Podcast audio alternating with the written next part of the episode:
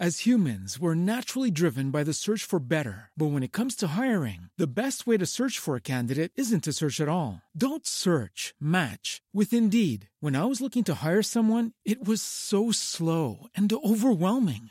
I wish I had used Indeed. If you need to hire, you need Indeed. Indeed is your matching and hiring platform with over 350 million global monthly visitors, according to Indeed data, and a matching engine that helps you find quality candidates fast. Ditch the busy work. Use Indeed for scheduling, screening, and messaging so you can connect with candidates faster. And Indeed doesn't just help you hire faster. 93% of employers agree Indeed delivers the highest quality matches compared to other job sites, according to a recent Indeed survey. And listeners of this show will get a $75 sponsored job credit to get your jobs more visibility at Indeed.com slash podcast. That's Indeed.com slash podcast. Terms and conditions apply.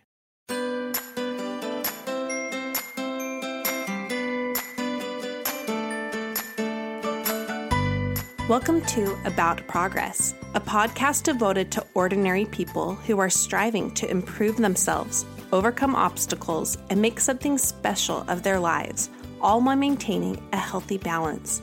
In short, people who know life is about progress, not perfection. Hello, hello. First, some exciting news. We have officially hit and passed 100,000 downloads on the podcast. Thank you to each and every single one of you, whether you have listened a few times or listened every Wednesday, or if it's your first time today. I am grateful for all of your support, that you share the show, that you leave comments and reviews on iTunes, and that you contact me and tell me about how each episode is helping you out or give me nominations for people to interview. So, as a thank you, I'll be sponsoring a giveaway soon, and it will be on my Instagram within the coming week. You can find me there at About Progress. I'm also on Facebook at About Progress, and my blog is aboutprogress.com. And there you can access the show notes as well as past podcast episodes. Today, I'm sharing my interview with Lauren Augustinelli Gassel. She is young, but has lived a life of trials that most people have never seen. The biggest challenge that has come for her is her diagnosis with multiple sclerosis as a 26 year old single mother of a two year old. More followed included an eventual stem cell transplant and chemotherapy in attempts to freeze the extreme effects of her chronic illness.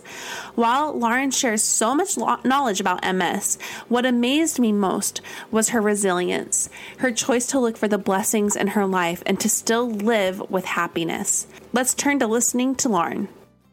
Hi, I'm here with Lauren. Hi, Lauren. Hi, Monica. I'm so pleased you're on the show today. If you can give our listeners an introduction, that would be great. Sure. Um, first off, thank you so much for having me. I just feel honored to be able to um, talk with you today. But um, my name, like you said, is Lauren, and I'm a mother to two little kids. I have a seven and a half year old son named Phoenix and a three year old daughter named Eden. And I am married to a wonderful, wonderful guy that I just got married to last year um, following a divorce. And um, I live in North Idaho and I uh, live with multiple sclerosis. Now, we have so much to discuss tonight. I mean, like any one of those things we could spend hours talking about. What I yeah. would like to spend um, a big chunk of time is to talk. Uh, I would like to talk about your struggle with multiple sclerosis, and I know that it has been an aggressive form as well. But before we launch into that, I want to know what life was like pre MS. So, what was life like before you got your diagnosis? Before I had MS, um, I was um, I was a mom to my son Phoenix, and I was a single mom for a while. And um, just like most um, young people in their early 20s, late teens, I had a lot of a lot of big dreams. I wanted to have a successful career, and I wanted to, you know, own a beautiful house and travel and have a wonderful relationship. And um, so I just felt like the future was pretty bright. I had been really healthy my whole life. Um, I had appendicitis when I was 16 and ended up having my appendix removed. But besides that, I had just been pretty much healthy as a horse. Never had any other health problems. Never, I mean, just normal cold, flu type stuff. Um, and if anything, I was kind of overboard into the the health stuff. I used to love to exercise and uh, eat healthy. Um, when I first went to school, I was I was homeschooled, and so I took my GED and I first started at community college, and I did a nutrition uh, culinary arts program, Wow. and then I studied some more nutrition at a college in Olympia, Washington, called South Puget Sound Community Mhm. College. So I thought health and fitness was kind of what I wanted to go into, and I got my aerobics instructor certification, and later my personal trainer um, certification. I never actually worked as a personal trainer, but um, I did teach aerobics at one of our local gyms for a while, and so yeah, I was super healthy, and I didn't think that there was anything to ever be worried about health wise. So getting diagnosed with MS was a huge, huge shock. So, how old were you when you got diagnosed? I was 26. I think I was almost 27. And Mhm. how old was your son at that point? He was two and a half, Uh I believe. Two and a half. Yep, I think it's two and a half. So So, what symptoms were you experiencing that led to your diagnosis? Well, the ones that actually led me into the doctor, um, we they were going on for probably about two months, month and a half, two months before um, before I really like seriously talked to the doctor about it. Um, but I started to have um, you know that feeling when like your foot kind of falls asleep, like that pins and needles feeling. Mm, yeah. I started to have that on the right side of my face, like kind of starting at the top of my head, down through my face, and then it would go through my arm and my right leg. Um, and at first, it was kind of pins and needles, not too bad, but pretty quickly, within a couple of days, it started um, where like my hand would actually kind of like clench up, and my foot and my leg, my right side, would just stiffen up, and it it just wouldn't work very good. And it would only last for like 30 to maybe 60 seconds but it started happening re- repeatedly throughout the day. Um, and like i mentioned earlier i was back to school at this time. Um, i went back to school a few years after i initially started college. And so it was happening and i full class load and i was a single mom and i just had a lot going on i was Yeah. working part time so it was a pain and really inconvenient but I Mhm. just I, I- just just didn't think it was anything. I just kind of tried to ignore it. But I I mentioned to my mom that this was happening. She was worried that it might be her um, grandma had died of a stroke, and then also her mom. Maybe I have that flipped. My grandma died of a stroke, and I think one of her grandmas. I think there's multiple strokes in our family. I Oh, can't remember wow. now exactly who, but so my mom was worried that it was a stroke because with the one side of your body kind of seizing up and not working, and getting kind of droopy. Mhm. So those are the symptoms that led me into the doctor, and they wanted to do an MRI. Well, there were three things they wanted to do at first. They wanted to do an EKG of my heart, an ultrasound of my carotid arteries, and then an MRI. So I did the, the EKG of my heart uh, early on, and then the ultrasound of my arteries. But as a student, at the, I knew MRIs were really expensive, Mhm. and didn't student insurance at all. So I was like, oh, I really don't want to, you know, get that dang MRI, and I'm sure it's nothing. So I put that off, unfortunately, longer than than I should have. Um, and it was the MRI that um, steered us in the direction of MS because the MRI initially they just did one of my brain and it showed multiple lesions throughout all different areas of my brain, which is evidence of MS. But they couldn't make the diagnosis then; they had to refer me to a specialist, which for MS the specialist is a neurologist. So then she made the diagnosis. What was that like to receive that news? Awful. Yeah. it was really I I just like I told you I didn't think um I I didn't think it was anything. I think there's some kind of denial at least Mhm. for me. I don't know if other people go through this when it's like something is not right with your body, something's going on that isn't familiar or normal, but you just at least in my case because I didn't have a history of health problems, I just thought it was some funky little weird thing that was just going to go away on its own. So when I was waiting for the MRI results, I remember just sitting in the doctor's waiting room, um, well, the exam room, I should say, because he'd Mhm. gone out to get the results. They were supposed to be have been in my chart, and they weren't there yet. So he's like, "I'm gonna go call and see if I can get these sent over, find out where they are. I don't expect anything to be there. If you could just wait a few minutes. So he went out, and I was just sitting in that exam room by myself, and I just remember just you know thinking about homework and what else I had to do when I left the doctor's office. And then he walked in the room a few minutes later, and I could just tell from his face that that just something on his face, like you just know something isn't right. Just, yeah. And then like this awful, awful feeling in your stomach where you're like, oh my gosh, like what is this? And and I remember him looking at me, and he could tell from my face that I was kind of like worried. And I remember mm-hmm. him saying something along the lines of, "Well, your MRI is not, your results were not what I was expecting to see at all." He said, first off, you don't have cancer. Um, there's no brain tumor, but your MRI shows multiple lesions throughout your brain, which is evidence of multiple sclerosis. And I just started bawling at the time. I didn't, I'd hmm. heard the term MS before, but I didn't, I didn't really know what it was. And you're like frantically like racking your brain to try to remember anything that you know about that. But I just started, I just remember sobbing and shaking. And it wasn't even because I, I knew what, what it was. I just, I knew it wasn't good. By his face, I could yeah. tell that this was really not good. And and I didn't have my cell phone with me that day. I had left it. I think I'd left it in my backpack in my car or back. Pretty sure it was just in my car. I just hadn't brought it into his office. Um, but I remember him just saying, "Do you want to call somebody right now?" And me just being like, "I don't have my I don't have my phone, and I really need to call my parents." And so he let me use his cell phone. He stepped out of the room, and so I called oh, my parents right then and and tell them mm-hmm. that I have MS, and I I still didn't know what what the heck it was. And yeah. my parents both happened to be home at the time during the day when usually my dad was at work. And when they answered the phone, you know, I was bawling. And so it's like, you know, a phone call that no parent wants to get when their child is hysterical on the other end. But so that that was that day kind of in a nutshell.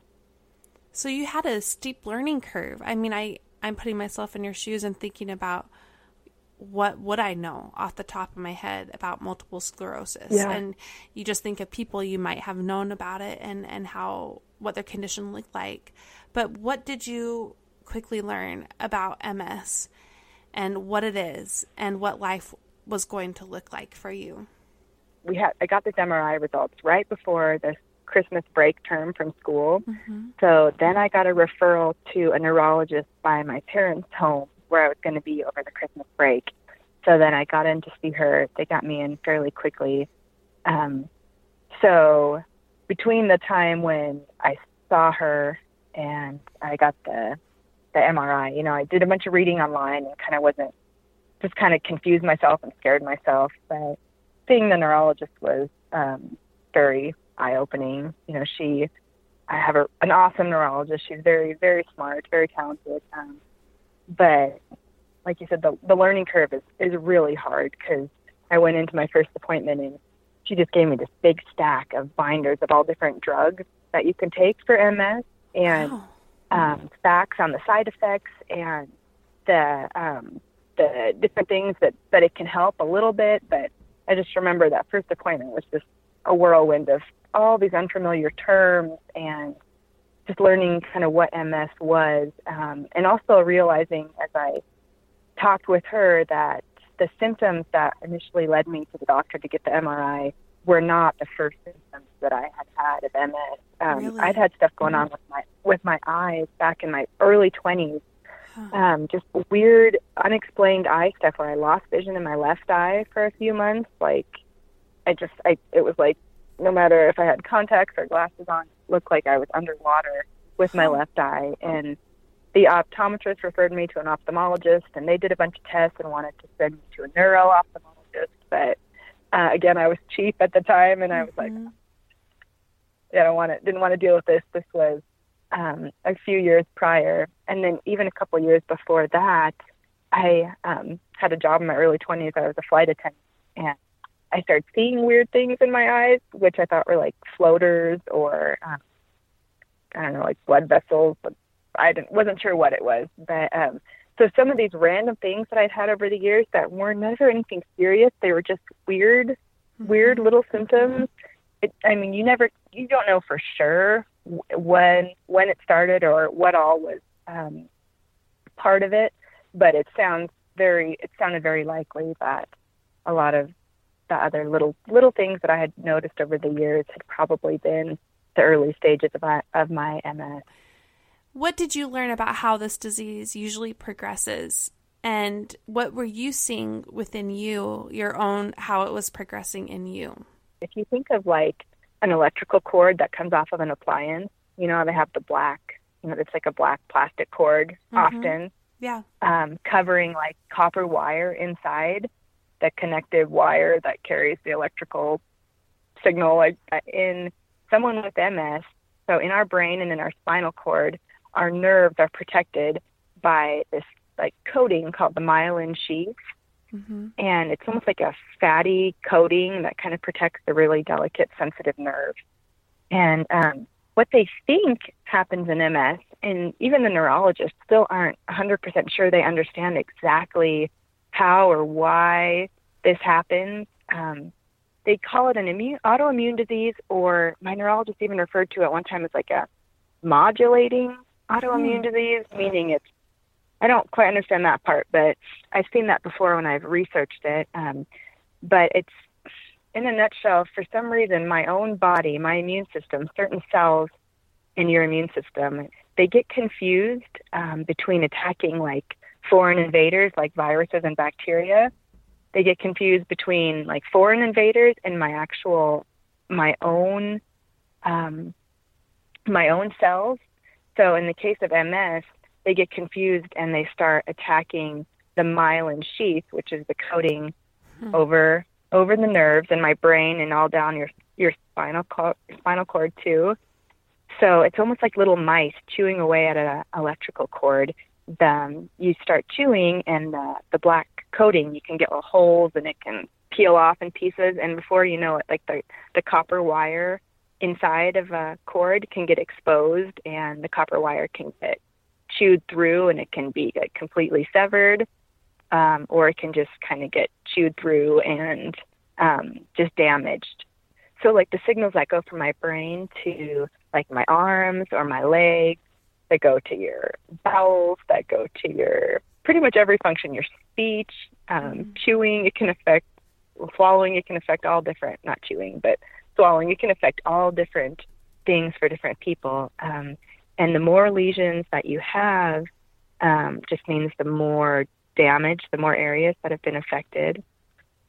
Um, and depending on the lesion, there can be small lesions. Um, lesions are just like scars, basically, is what what they are. So they can be like little scars or big scars. Um, and in some people's cases, um, they can, you know, their lesions can affect their ability to walk, and that's why some people end up in a wheelchair. They can affect their coordination, their balance, all all different things. MS is so unique. They say it's like a fingerprint. You know, no mm-hmm. no two cases are alike. Yeah. I imagine you going through that. There there must have been a period of grieving maybe sadness or anger what what was it like for you to try to accept that this was going to be part of a new life for you sadness anger grieving yeah those are all um those are all the emotions like mm-hmm. definitely process through all of them i would say um sadness was like the biggest the biggest one for me i've I've tried throughout this process to like the process of living with it for the last few years. I've tried to not ever allow myself to really like feel angry and dwell on it um, mm-hmm. Because that just doesn't I just that doesn't get me anywhere. Like it is what it is, and for me, I, I tend more towards to go the sad route than the angry route. Yeah. Sad and get you know depressed and get a little hopeless and discouraged, um, you know, about the future. And and when I got the diagnosis and immediately following, you know, that's I just there was a lot of fear that I'd say that was the the biggest thing that I just fear all the time. There are different types of MS too. Um, mm-hmm. Often there it starts for people um, and it's called relapsing relating, relapsing remitting MS. So you can have symptoms for a while, and if you're young, relatively healthy, often your body just like it kind of can do with the scar on the outside of your body, it can heal and there's still oh, evidence of the scar, but it can kind of repair a little bit. And often in the brain, it can reroute your signals, your brain signals through the nerve um, in the beginning, in some people's cases, but not in everybody's case. Some people get what's called a primary progressive form, and they just kind of, from diagnosis, from the onset onward, they just kind of go downhill and they don't ever have any periods of where it kind of relapses or remits, or they have periods of break or healing, just steady down decline. So, what was it like for you then? So yeah, what where so were they you on that diagnosed spectrum? Mine, mine was diagnosed as relapsing remitting, but then it was quickly quickly changed to aggressive within the mm, the first year or two. Um, and that was determined just based on how many lesions, new lesions I was getting with each MRI. Um, normally, and for at least for me, my neurologist was ordered MRIs every six months. Yeah. And um, so I started on some drugs, not right away when I got diagnosed, but I started on drugs the following year. And the goal with um, with the MS drugs is to slow down to slow down the progression of new lesions or relapses. They they're not they weren't going to stop it at all. They just could slow it down. And over the last couple of years, they've had some new drugs come out with a little higher efficacy rate. They're now around like 50, 55 percent, and I think they might have they have like two new ones that are just just coming on the market now to the FDA that I think are in the high 50s, low 60s. But still, that's barely half is what the drugs so far through like their clinical trials show that they're able to stop lesion progression in the majority of patients. So that's definitely not a cure. It's just uh, you know, we can slow this down for most people. Um, but for me, the drugs that I tried in the first couple years, I was still getting lesion after lesion after lesion despite being on medicine. So that is what my doctor termed as an aggressive form of MS because it was not responding. So she would have me switch drugs. So, as you're seeing more and more lesions on your scan, what does it look like for you with your body and what's happening uh, symptom wise? Ah, that's the really interesting thing. Um, because of my age and because I have been healthy for the most part, you know, most of my life, I think um, I don't know. I think that I hide my symptoms um, fairly well. I don't know if that's a good thing or a, a bad thing to say. Um, but for me, um, for the initial stuff I talked about, the numbness, the tingling, the weakness, the kind of drooping um, of my arms, legs, most of that stuff, like no one else could see from the outside. You know, if your foot falls asleep and you feel that pins and needles feeling, no one else, you know, can can see that going on. So, or with changes in my vision, um, I see them and I'm constantly aware of them. But to an outside observer, they wouldn't see anything. Um, I try really hard to, you know, work on, you know, good posture and, you know, my walking form. And I don't think that anyone would look at me and think think that I have it, but it affects my daily life. Um, in all different ways, um, not just the physical symptoms, but for me, like the mental part of living with MS is up till this point so far, compared to my physical symptoms, the mental symptoms have been the worst, and they're just they're with me all the time. Mm-hmm. Some of it's just the fear that comes from living with it, but MS affects the mind in a lot of ways um, that they don't even quite understand my neurologist has described it as, you know, the more lesions you get, your brain kind of starts to look like Swiss cheese. There's like mm. holes throughout your brain. And so, um, depression and anxiety, fatigue, uh, forgetfulness, confusion, brain fog, those are all symptoms uh, of just having so many like lesions or little, little teeny tiny holes in your brain. So those, uh, those symptoms I notice all the time throughout yeah. the day. But um, one of the things that's been the hardest is, um, you know, people tell me, lots of people have told me, you know, family, and I tell myself this all the time, to worry about it. You know, try not to worry. And yeah. and I'm a worrier just by nature. Even before I had MS, I just like I'm just one of those people who just worries. I want things to go good. I want you know, I want everyone to be okay. And so I always just worry. I almost like to kind of imagine worst case scenario sometimes so I can prepare myself Yeah. for it. And hopefully it doesn't go that way.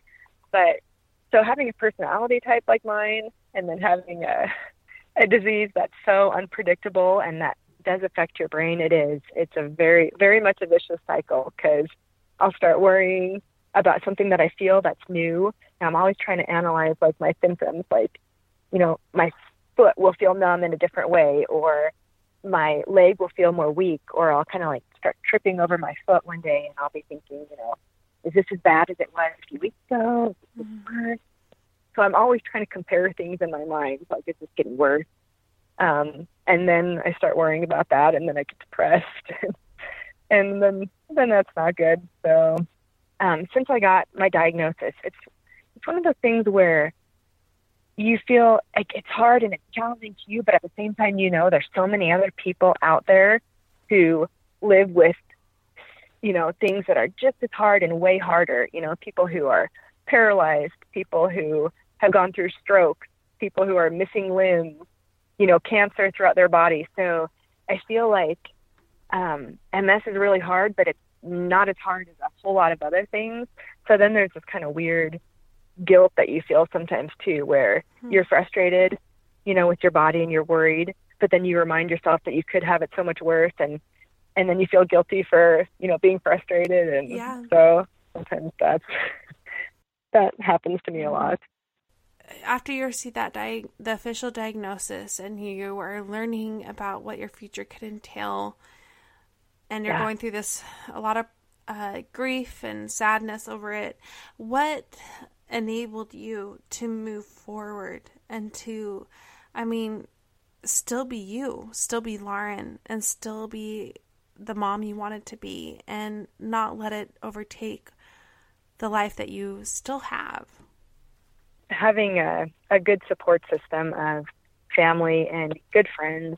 They were all super encouraging and supportive, um, just even in educating themselves about it, you know, reading up about it, and then, you know, offering me encouragement. And looking back, I do wish that I would have um, looked for like a support group or reached out to try to find other people with MS in the beginning, you know, besides my family and friends who knew and you know encouraged me to take care of myself. Um, I wish that I would have connected sooner and started to look um, and realize that there's a lot of other people out there who have it, a lot of other women in my age group, um, and that's one thing that I think is really important for people living with any kind of health challenge to not only have family and friends who support and encourage you, you know, to to stay positive do good, but to actually know other people who live who live with the same challenge that you do. There's just something about about that common, you know, shared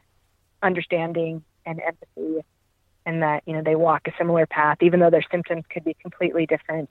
It's nice to have more of that support. Um, Do you have that now? Yeah. Um, I do. One of my really good friends that I actually met through church, she is two years younger, two and a half years younger than me, and she has MS.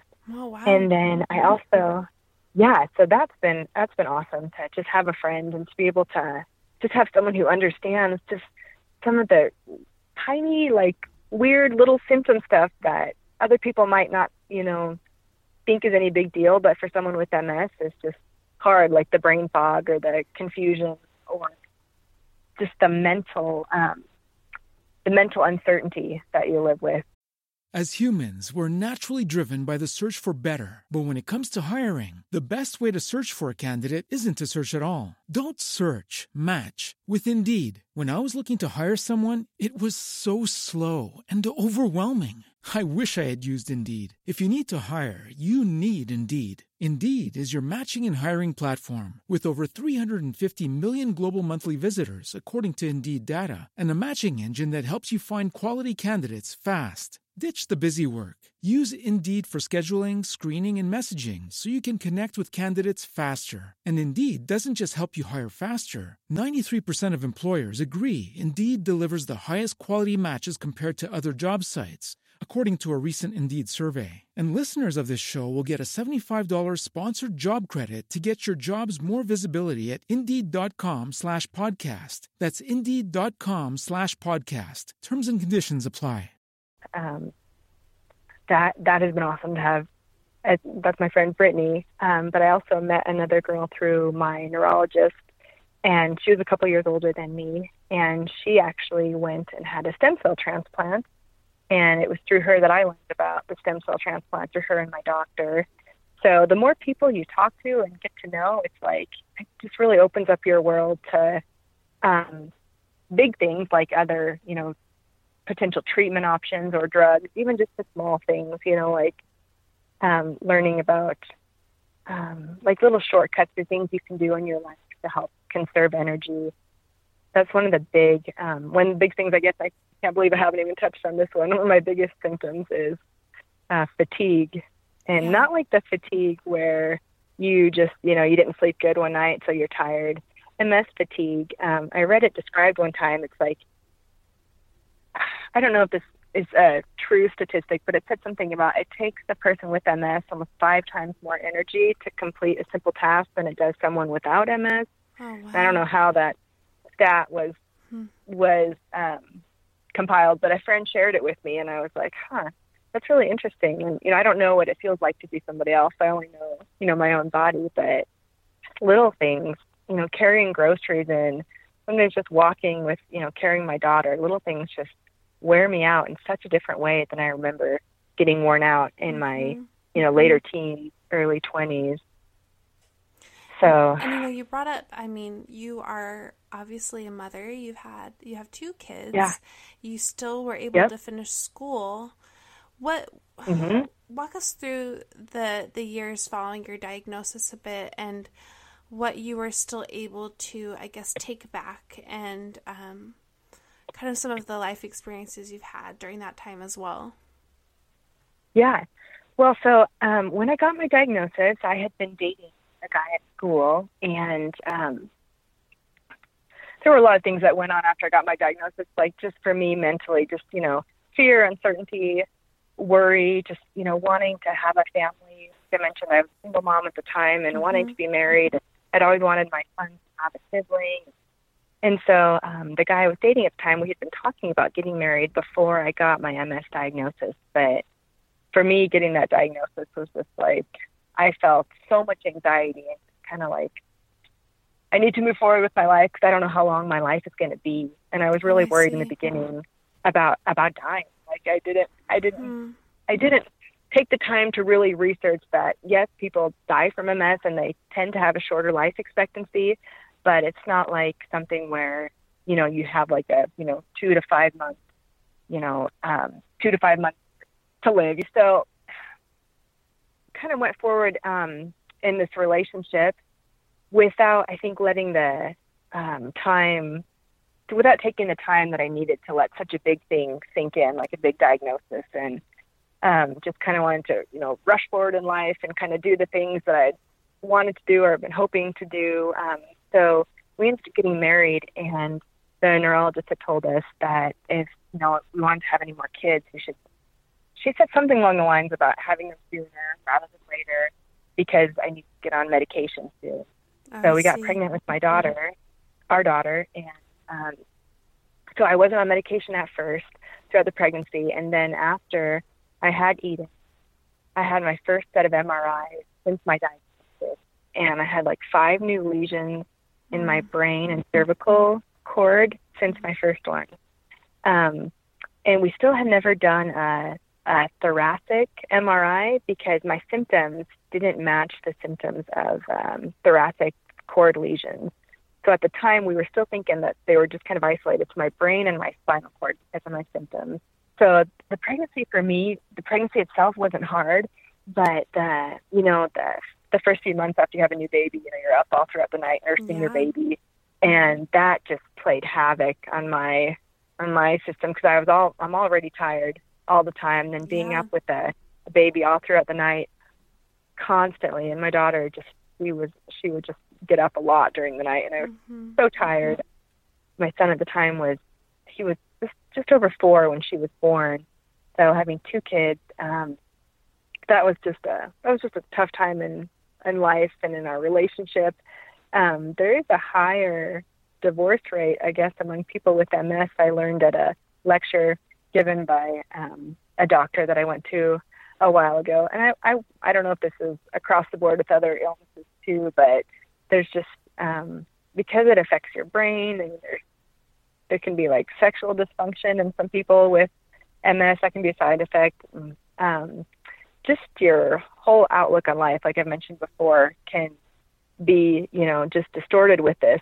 So obviously that makes it hard not only for the person living with it, but then the person that you know the people that they live with, their family and their friends. So, yeah. So that was um, that was that was the year following the diagnosis was when I had my daughter, and I finished my degree while I was pregnant with her. I got That's my bachelor's incredible. degree in communications. yeah, I got my my degree in communications, and I did an internship in the human resource human resources office on the campus of the college that I went to. I went to BYU Idaho, which is um, down in southern Idaho, Rexburg. Mm-hmm. Um, so initially, you know, I thought I could still do everything with MS. I was going to still try, but in my body was telling me in multiple different ways that I couldn't. Yeah. Um, I couldn't do everything that I wanted to or thought I could, but I was kind of slow to to pick up on my body's cues. You talked about how it can be so hard on a marriage, and you've also mentioned that you were divorced. So, is this where that played into that for you?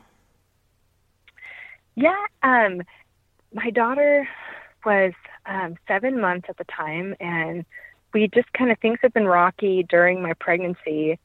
Um, it just there's a lot of things that you know, like like any relationship that ends, there was a lot of factors that played into it besides Sure. just besides just the MS. Mhm. But um, MS was definitely one one of the pieces. But we just had we'd been struggling since pretty much since we got married, and um, I remember there was just one day in particular that um, it was the day that I got the message from my nurse that I had had multiple new lesions since my daughter was born, Hmm. and things just kind of this day kind of it was like the day that kind of set things kind of down the hill that had been building for a long a while i guess. We hadn't been married that long but um so yeah it just one thing led to another and we separated. And so the kids and i ended up staying with my parents and that was a really really hard time just the stress of a divorce is just it's devastating on anybody and family um, as well. But going through it with a new baby who was, yeah. I guess, at six, seven months to me, she was still a new baby. A And new then baby. having MS, yeah, and then having MS and knowing that stress, you know, is not good. Stress is, you know, one of the things that in any health condition they tell you, you know, you got to manage your stress and be careful about stress. And so knowing stress is like one of the worst things, you know, to you have your body go through when you already are living with a chronic illness.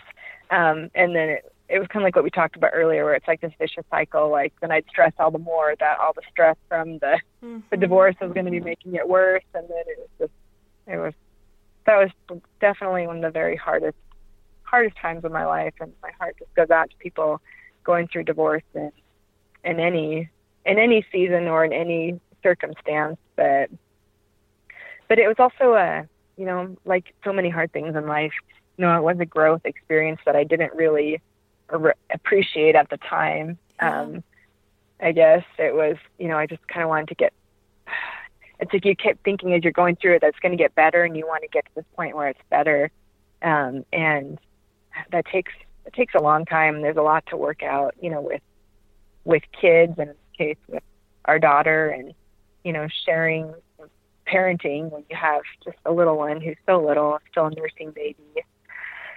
Um, so during the divorce, honestly, the the support from my family and one of my best friends, literally, that was just one of the biggest godsends um, to have her there, and we were able to, you know, do stuff with our kids together during the days and stuff, and that just helped helped take my focus a little bit off of the divorce and onto onto better things. So that's one thing that um, in thinking about talking about this, um, you know, my experience with MS is the people um, that come into our lives sometimes just in you know the very moment that we need them.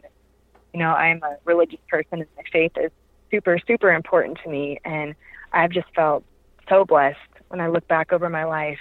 Had some really hard hard moments and hard times, but I just feel like there have been angels in the form of friends, family members who have been there and helped kind of just carry the the burden of the trial that I was going through with me at that time. And God didn't take it away, but I just have felt so many times that He has sent like living angels there to help to help help me through hard things time and time again. And I can see that that's the case for you. I just so admire your outlook on it and and how you're looking for those angels. You know, you're looking for those blessings. And I wanted to ask what you do now, looking back, appreciate about that hard time in your life and what it taught you. Well, I guess first and foremost, I appreciate my health in such a different way. I appreciated the health that I had up until the point of diagnosis, and I still appreciate the health that I have despite despite living with MS. I still have uh, relatively good health and functionality, all things considered. So I appreciate that. I appreciate that so much more, and I feel like when I wake up in the morning, often, you know, one of my first thoughts when I you know, say my morning prayers um, is just for my body, gratitude for my body and all that that it's able to do and accomplish. And um, I feel like I've I've tried lately, especially the last couple, well, a few months last year, to more look at my body um, as my sounds kind of kind of cheesy, but look at it as like my friend and that it's on my side, that it's not doing the MS to try and hurt me for whatever reason, you know, biologically, physiologically, whatever reason, it's not like my body is trying to mess me up, even though it's doing stuff inside my brain to literally kind of um, attack itself in a sense. I don't. I still. I try not to look at it as my body's against me. Just for whatever reason, it's it's confused and it's not functioning. You know exactly as it should be, but when I can try to be easier on myself and talk more, um, like my self talk, try to be more patient and recognize when I'm experiencing symptoms or fear or worry to just try and um, to to be patient and to talk to talk to myself as if I was talking to a friend. You know, to just realize that to be anxious or to be worried or stressed is normal and it's okay. And with the whole theme of your podcast being, you know, about progress over perfectionism, I've struggled with the perfectionism thing for as far back as I can remember as a little kid, just always wanting to do good in whatever I was doing, wanting to be right, wanting to follow the rules. And so having my body kind of not work exactly the way I want it to, that's been um, that's been such a learning curve and to be able to accept that for me, you know, I can't do the things other moms can do, and in a lot of areas, like there's a lot majority of things I can do, take care of my kids, the basic stuff, but you know, I can't be one of those super moms who, you know, runs a, her own business from home and takes care of my kids and makes amazing meals and all these things that I wish and want to do. I'm having to just learn to be okay with. Sometimes I don't get a lot done, and sometimes I don't I, well, most of the time I don't get things done the way I would like them to. I'm just still learning to be to be okay and to recognize that I can't compare myself to people who don't live with MS or who don't have other health challenges. But but that's definitely a process, and I'm just in the midst of learning to to do better with that. Well, so you've been through all of this, and we still haven't even touched on uh, some really hard things you've gone through the last year and a half. I want to I want to hear about what you have been through with the last year and a half with your MS yeah. and what has led to so what what ended up being a really helpful thing your stem cell transplant. So what was that yeah. all like the past year and a half with this um, transplant? Um, so last January, January of 2016, um, my neurologist um, had ordered the MRIs of my lower spine, my thoracic spine. Like I mentioned before, she didn't think, based on my symptoms, that I had anything there. Um, surprising to both of us, my MRIs came back and they were just, as she described it, they were just my lower spine was just riddled with lesions, hmm. um, and so that sent her into like um, hyper. Uh, we got to do something about this, and we have to do something big because you know to have this many lesions at my age. The thing out like one of the most profound things she's ever said to me. She turned to me and she said, "If we don't do something serious about this, you will be in a wheelchair before you're your mom's age, and my mom's in her fifties, and mm. you know, no one wants to hear oh, to hear that that that's the the course that they're on.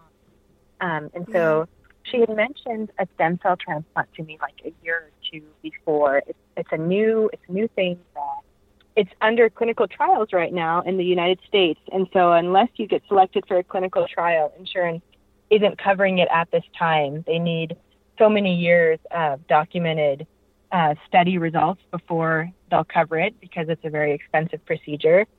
So they've been doing this in other countries um, for years. They've been doing this stem cell transplant in Italy for I think since 1998, and have had really good results.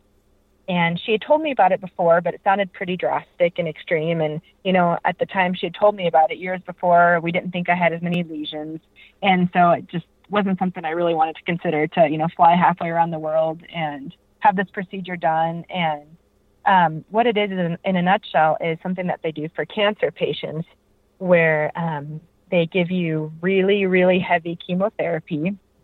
They give you some in the beginning to mobilize your stem cells to get them to move out of your bones into your blood. And then they harvest your stem cells.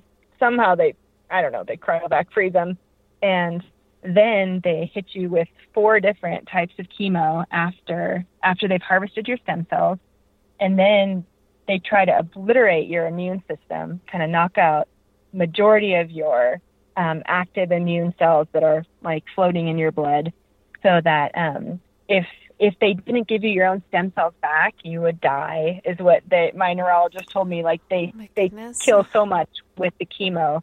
Um, and the hope is they want to kind of wipe out your body's memory of MS, the the memory in your cells of um, where they would attack your own body, and then they kind of want to restart your immune system, almost like rebooting a computer with the frozen stem cells that they've taken out of your bones, which are naive stem cells, so they haven't been circulating throughout your body yet to get confused like the ones um, that attack that are were attacked in your system before. So, um, so I went over and decided to have this procedure done, and that makes it sound like it was just a quick decision. This was like oh a year, gosh, yeah, a year in the making.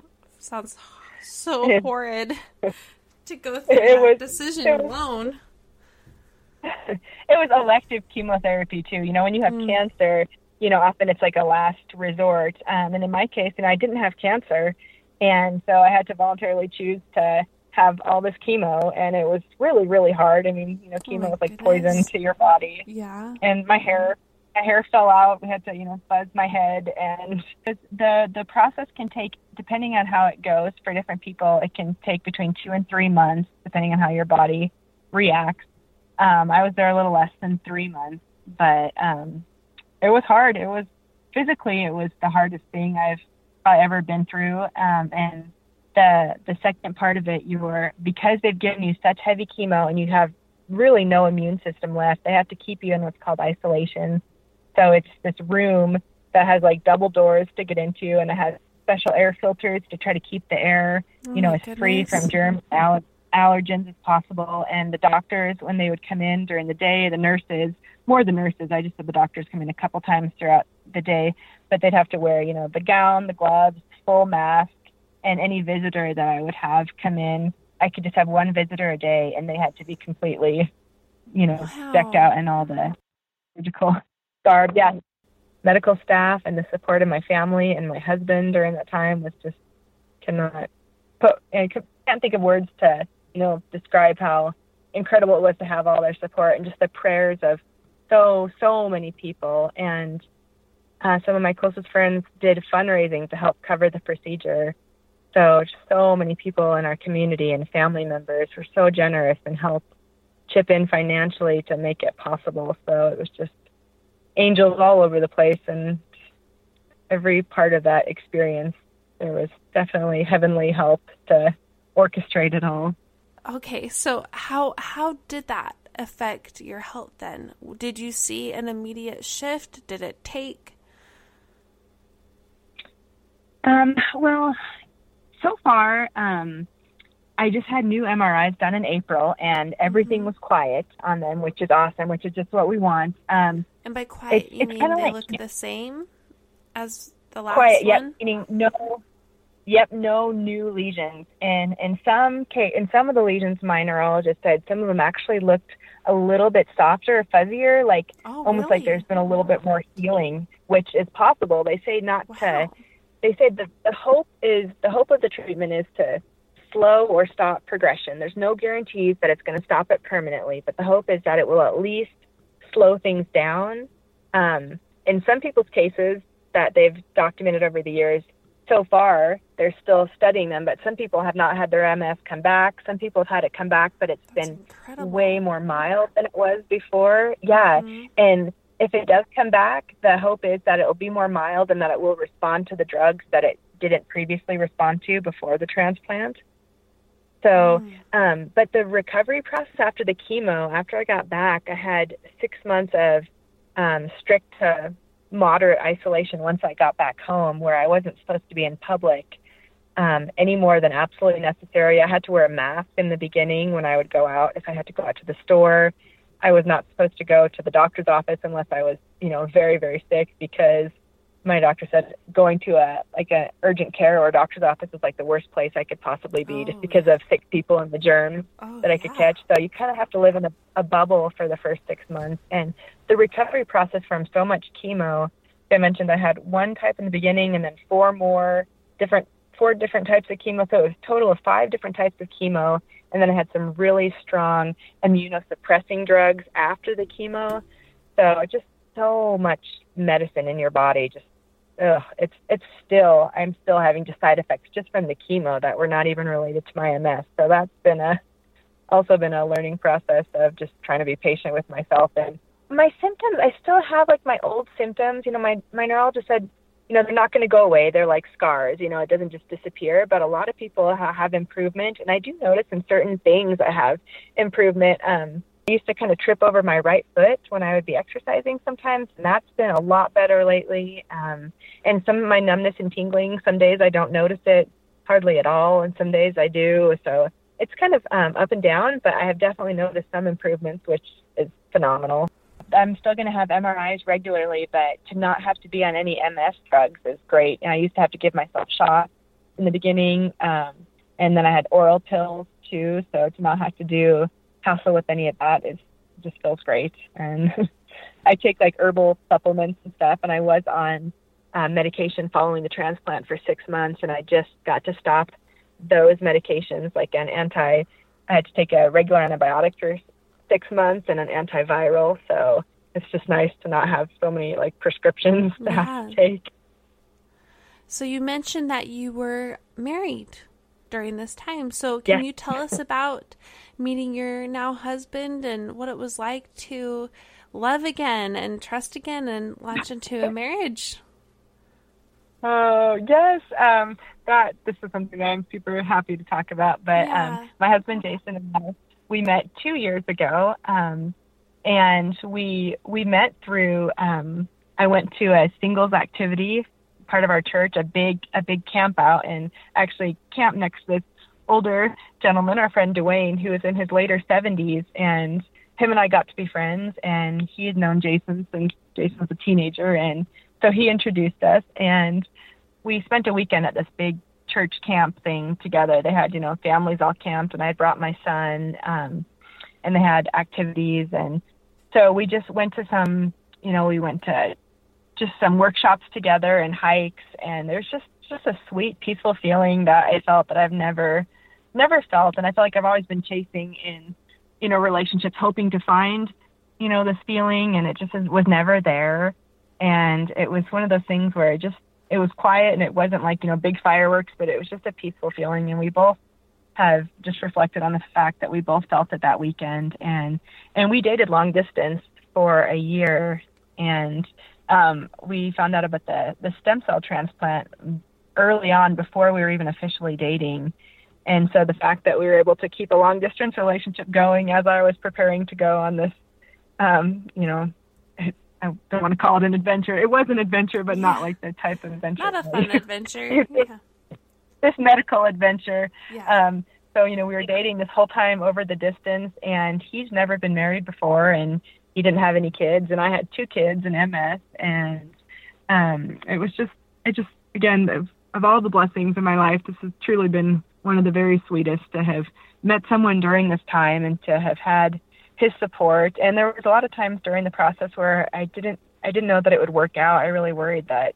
just with everything and with me being gone and stuff that it wasn't going to work and I was I would always get super super depressed when I would start thinking that way because I just cared about him in such a different way than I had ever cared about someone else and mm. thankfully it, we were able to continue dating throughout this and it was a learning process for both of us. You know he didn't know anything about MS before before me and so I had MS and I had my kids and and we had never talked about getting married before the transplant up until a month and a half before before we were supposed to I was supposed to leave and we just it's kind of a long story, but someone had suggested um, that when the feeling when it's right with someone, when you've put in the time and the effort and you know that it's right, you know that you shouldn't delay. And um, and this person suggested it to us at a thing over the Fourth of July, and we both just kind of laughed and just like not, you know, with everything we had coming up, just didn't think there'd be any way, you know, that something like that would happen or work. And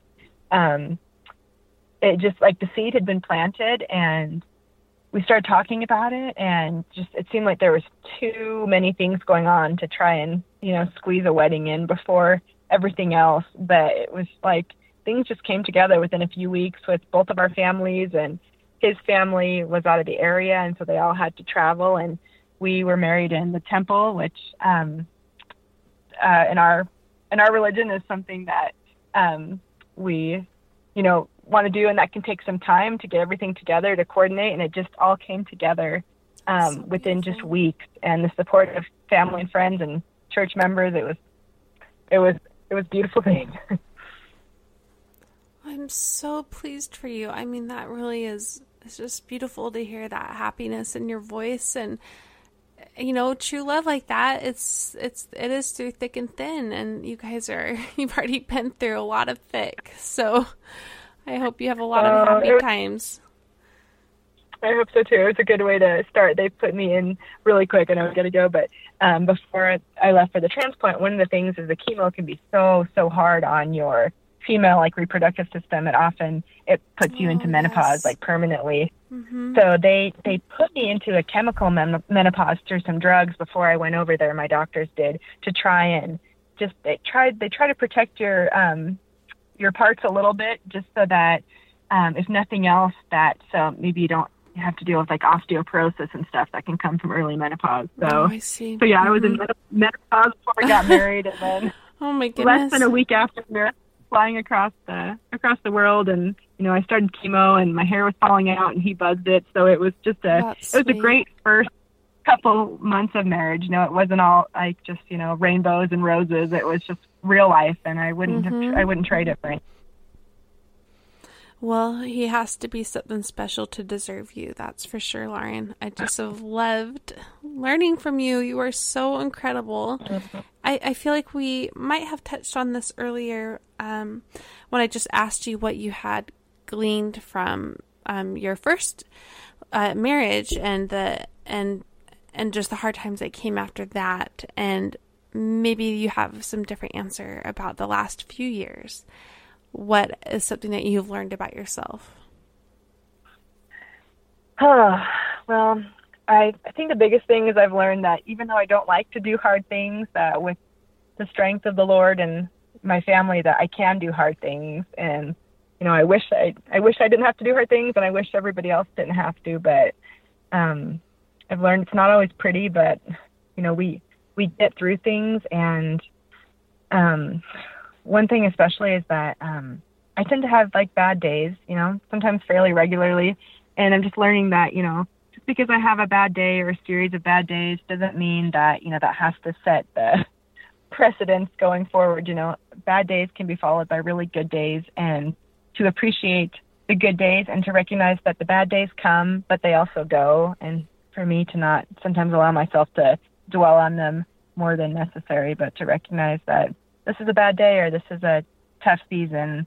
You know, I'm I'm not feeling good for any number of reasons health wise and and that's okay and it's gonna you know i'm gonna feel better at some point down the road at least i hope and so um yeah i'd say learning that i can do hard things and learning to not just kind of sit back and be depressed but sometimes to take initiative and do something even if it's just small clearly you're a go-getter and i mean just this huge transition you've dealt with in your life you've done it so gracefully and I know that regardless of uh, the listeners experiencing their own physical or mental issues, that they can learn from you, and I have learned from you, and I'm so glad that you would take the time to be on the show today. Thank you so much, Lauren.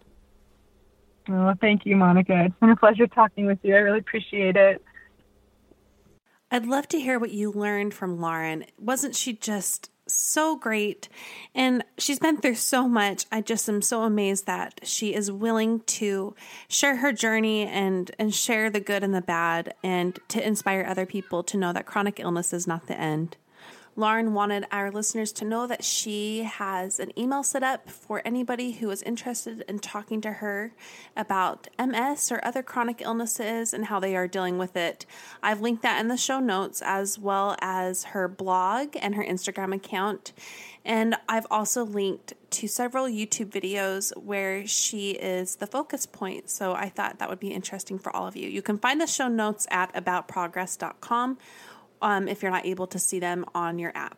I don't have a do something highlight for you today only because I would like to send out a special request that you please contact me with what you are doing in your life that scares you and is challenging you, and to whatever effects are happening because of that, uh, whether they're funny or inspiring, motivating, whatever. Just email me at packerprogress at gmail.com. I love hearing from you and receiving your nominations too about who should be on the show. Lauren was one of those who was nominated. Next Wednesday, I'll have Seth Adam Smith on the show. He should sound familiar to you. His 2013 article, Marriage Isn't For You, is estimated to have been read by 100 million people. Whoa. We talk a bit about the three year long mind trip that he then went on after the very big success of this article and just trying to live up to his and others' expectations. But we also talk about his incredible books he's written, both fiction and nonfiction, how he writes on top of having a full time job and a marriage and a new little baby. And but mostly what we talk about is his life with chronic depression from a very young age. He has a recent campaign that he is really focusing on to prevent suicide, and it was inspired by his own failed suicide attempt 10 years ago. We talk in great depth about all of that, and I really think that you do not want to miss this episode. It will air next Wednesday. So I will see you next Wednesday to listen to that interview. And until then, take care of yourself.